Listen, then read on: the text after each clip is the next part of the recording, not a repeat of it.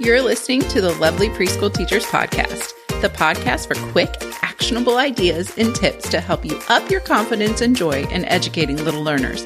I'm your host, Ashley Reeves. Let's get to the show. Hello, and welcome back to the Lovely Preschool Teachers Podcast. I'm Ashley, and this is episode 13 The Benefits of Free Choice Play. So, question for you Are you a free choice centers classroom or do you run assigned centers? If you're not really sure, here are a couple of questions that you can consider to figure that out. So, do you allow children to choose which center to go to rather than tell them where to go? Do you allow children to move freely from center to center without asking or waiting for a timer? If you answered yes to both those, you are running free choice centers in your classroom as opposed to running assigned centers. And if you are running assigned centers in your classroom, you might be wondering what the big appeal is to allow for free choice centers. You know, after all, free choice centers can get more chaotic, they can get more loud, they can feel more out of control. Not to mention that children may not visit all the centers. And so, how can you be sure they're learning, right? And plus, how will you separate kids that don't work well together or that you don't want together unless you assign centers? I get it. I feel like those concerns are valid, and both choices have pros and cons. However, I will admit I am definitely a big believer in free choice play centers and I have four big benefits to share with you about why I support free choice for our young learners. So, if you will do me a favor and stay a little while and hear me out, this will be perfect if you are kind of on the fence about free choice centers or maybe you're looking for a change. All right, so big benefit number one is engagement. Tell me which type of activity do you find yourself more engaged in? One that you have a desire to do, one that fills you up inside and makes you happy, or one that you've been told to do. Chances are most of us find ourselves engaged in activities that we like to do and, at, and things that interest us. And children are no different here. When they are given a choice over their play, they're going to choose something that interests them, something they like. Have you ever seen a child spend 30 minutes building blocks, but they can't sit on the carpet for five minutes. Yeah, right. So that child was engaged in building blocks, but not so much in carpet time.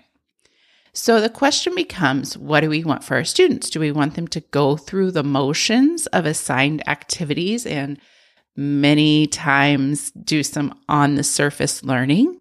Or do we want our students to get truly engaged in play and go deeper into what interests them? And when you're giving children that freedom to choose where they want to go, who they want to go there with, how long they want to stay, when they want to change activities, you can pretty much guarantee that they're going to find some engaged learning there because it is all driven by them. Now, will there sometimes need to be some redirection? Yes. Um, it's not all chaos and running around the room crazy. It all has a lot of purpose and as a teacher, you are very much involved in making the environment something that children are wanting to branch out and explore into. All right, let's go on to big benefit number two the whole child. So, when we give children a choice on who they want to play with, what they want to play, they're learning that their own interests and the desires and the things that drive them matter because not all people are great at the same thing. And some have an internal drive to be creative and they're going to lean more towards that construction and art and building. And others have a love for reading. And, you know, some of them really dive deep into the dramatic play center for that dramatic, playful side.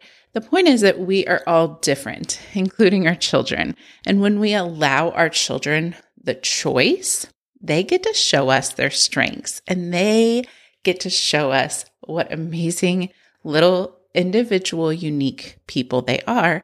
And we get to see them as more than just academic students, but as whole children. And this helps us better support them knowing what those big interests are, knowing what drives them, because we can use those things and the centers that they love to get those learning skills and those goals that we have to get to in there with them in a way that fits how they love to learn. Big benefit number three is peer interactions.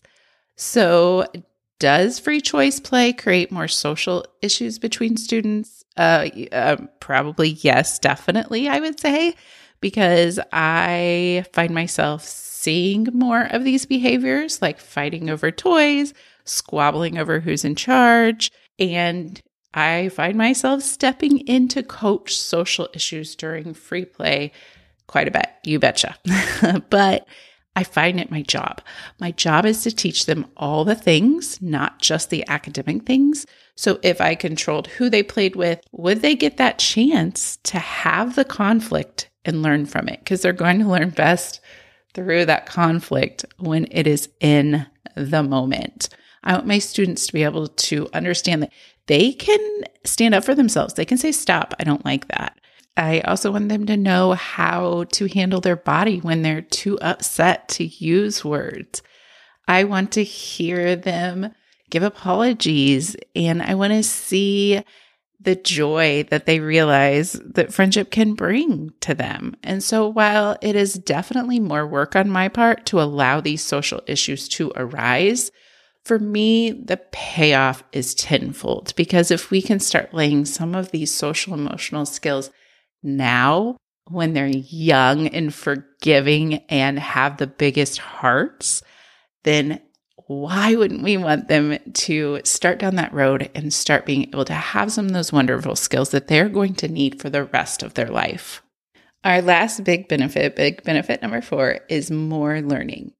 So I truly believe that when I allow my children to choose who and what and where of their own play, they're more engaged. And engaged little people are engaged learners. And whether it be an academic skill like patterning on the light table, or an intellectual skill like trial and error when building a block tower, one thing becomes very clear it's that they are learning. And sometimes it takes a trained eye to see all the learning goodness that's happening.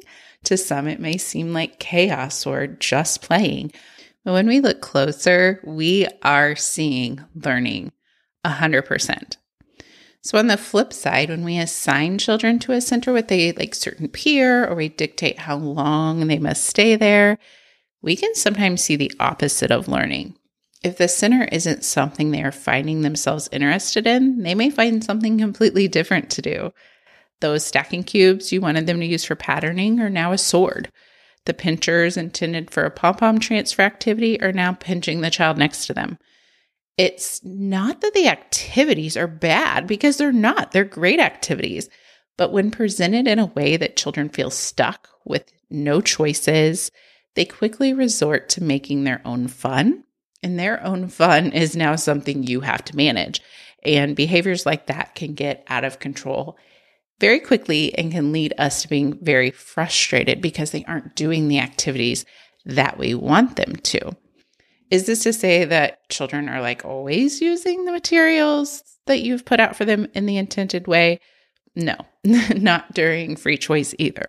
They have imaginations but they are allowed to leave when the activity is no longer engaging for them. And most times they do leave to find something else that interests them, which kind of puts the kibosh on that huge behavior problem and allows more time for them to explore and get engaged in something else to have that learning happening. So let's take a moment to review those four big benefits. The first one being engagement, seeing more engagement because children are loving and interested in what they're doing. Big benefit number two the whole child. When children are given a choice on what to play with and who to play with, we are getting to see who they really are. And that information can help us bring even more learning opportunities to them because we know what interests them. Big benefit number three peer interactions if children aren't allowed to choose who they play with or where they play, they're not going to have the opportunity to be able to have those peer interactions that sometimes lead to some big learning opportunities for social emotional skills. And big benefit number four more learning. Because children are engaged, because they are loving what they're doing, they are learning so much more than if we are forcing them into one activity that they are maybe completely done with and the engaged learning goes out the window because they are done because of those short attention spans. Our role as teachers is to teach and coach and support learning.